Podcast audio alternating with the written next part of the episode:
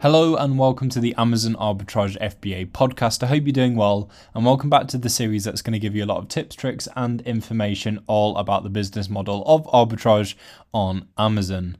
So, in this episode, we're going to be talking about the sourcing calendar and events within each of those quarters within the calendar. And we're going to be talking about planning as well. Now, planning is one of the most important abilities you will develop as an Amazon seller, and it is so vital to your business to be able to plan effectively. Now, I'm not just talking about making plans for your business as a whole, but planning for each individual quarter within the business year, and not just planning for that, but planning what you're actually going to sell for each event within each quarter. So, planning is essential if I haven't gotten that through to you already. And let's start with the sourcing calendar. So the business year is split up into four quarters quarter one, two, three, and four. Now, quarter one is January, February, and March. Q2 is April, May, and June. Q3 is July, August, and September. And Q4 is October, November, December. Now, at the very least, you will plan for the following quarter in the quarter you are currently in. But a wise Amazon seller will prepare a couple of quarters in advance. So there are sellers, let's say they're in Q4, they will plan for the following Q4 after that one, and they will have already planned out for the Q3, 2, and one that precede that. So the more quarters you're able to plan for ahead of time, the more power to you and your business. So within each of these quarters, there are several events to pay attention to for little profit bumps, for little sale bumps, if you do it right. So in Q1, you have New Year's. Now, New Year's is great for lots of items in general if they perform well at that time, but it's great for you as a seller because there's going to be loads and loads of sales happening at this time that you can take advantage of, which can help you with planning for the remainder of the year. So there are products that might do well in Q2, 3, and 4, depending on what you find from research, that you can get for a much cheaper price around New Year's. This is a big sale event that you can definitely take advantage of. You've got things like Valentine's, so anything love related, cards, um, chocolates if you can, little gifts, little cute things like that go really well on Valentine's. You've got Super Bowl in the US, and that is all in Q1. Just to give you a couple of examples, there's a lot more events in there. In Q2, again, just a few key examples. You've got Easter. So, again, Easter eggs if you can, baskets, cuddly toys, particularly if it's a rabbit or a chick. I think you're onto a winner there. And it's also kind of like a cheeky gift giving event. So if you can find any products that do particularly well in April in Q2, then again, you're onto a winner.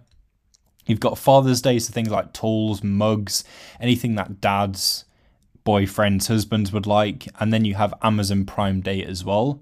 In Q3, you've got back to school and you have summer in general. Now, this is something you can get away with in Q2 as well. So, Q2 and 3 blend amazingly together, and that is partly due to the season. So, summer starts around about May, June, and ends in September. And within that time, you've got um, a good chunk of Q2 and Q3. So anything summer related that you can get in stock is more power to you. So fans, towels, shorts, sunglasses, anything summer related. And if you can buy those products outside of that time period, you should hopefully get them cheaper. For example, I don't think fans are going to be an essential must have that everyone is going for in the winter. So, in theory, they should hopefully be cheaper in that time. And that is where preparing in advance comes in really useful because if you can plan when you buy things, you can hopefully get it a lot cheaper. And if you plan when you sell as well, you'll make a lot more profit. In Q4, you've got Halloween, which is quite huge. So, costumes, uh, anything Halloween related, Black Friday, Cyber Monday, and the big one that is Christmas. So, for all of these events, it's really important to do a bit of research in advance. And with using Buybot Pro and Buybot Go and things like that, it's really, really easy to see trends when things do particularly well, unless they do consistently well throughout the entire year. That is made really, really easy with the sales charts, with the estimated sales table, and the sales heat map as well, which altogether makes it nice and clear when particular items are doing well. Now, in terms of planning the actual items you're going to buy, you need to make sure that you get relevant items for that particular quarter. So, for example, in summer, your focus wouldn't want to be on hats and winter jackets and and fan heaters and things like that. Um, it's just not event appropriate. Another part of planning ahead, as I briefly mentioned a little bit ago, is taking advantage of sales that occur at the end of events, ready for the next time that that event happens.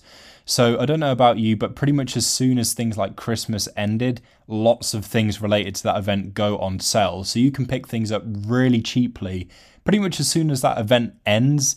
And if you have the storage facilities to do so, if it is event specific, then you can hopefully keep that ready for the next time that that event occurs. So if you're getting stuff right after Halloween ends, then you can sell that same stuff and make a better profit the next Halloween that happens. Now, whilst every quarter in the business year is important, Q4 is definitely one that you want to get super right because that's when businesses and sellers usually make the most money. So, preparing for that is really important. Some sellers start right at the beginning of a year but the majority will start preparing in Q2. So for that one, you definitely want to prepare a couple of quarters ahead of time.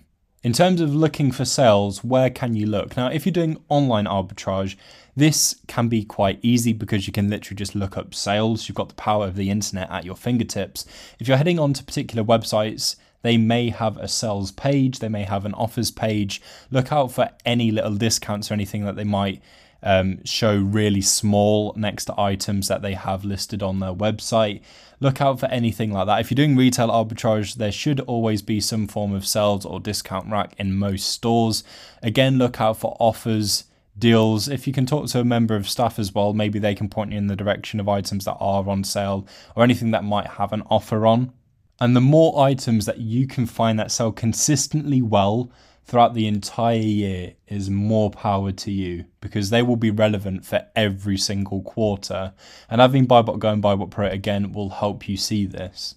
When you're looking on the charts, for example, they're great for showing historical data for the item. So one of the things you might want to take a look at is the BSR line. Now, with the BSR line, you want that to be as close to the bottom of the chart as possible because that means it's going to be a lower number, therefore a better BSR. You also want as much movement on that line as possible because for every bit of movement, that means there's been at least one sell. It could be more than one, but at least one. So lots of movement equals lots of sales. Now, in the sales heat map, this kind of works like the temperature on a weather forecast, so the redder the better. So you want as much red on there as possible. Where you see white on the sales heat map, the item was hardly selling, it's not very popular. Where you see orange, it's doing better, it's doing alright. And when you see red, the item is making good sales, it's quite popular. And if you do get a patch of dark red, that is a period of really intense sales and the item was super popular. So again, the more red that you get on that sales heat map, the better the item is doing at that period of time.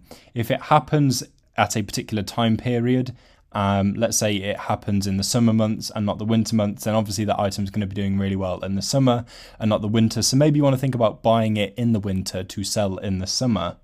So again, I can't emphasize how useful all of these charts are for multiple purposes when it comes to analyzing a product. So that is planning ahead. It is such an important skill to have as an Amazon seller. So if you are starting with online arbitrage or retail arbitrage now, the more you work on your planning processes, the easier it's going to be and the better it will be in the future. Thank you so much for listening, and I'll see you next time.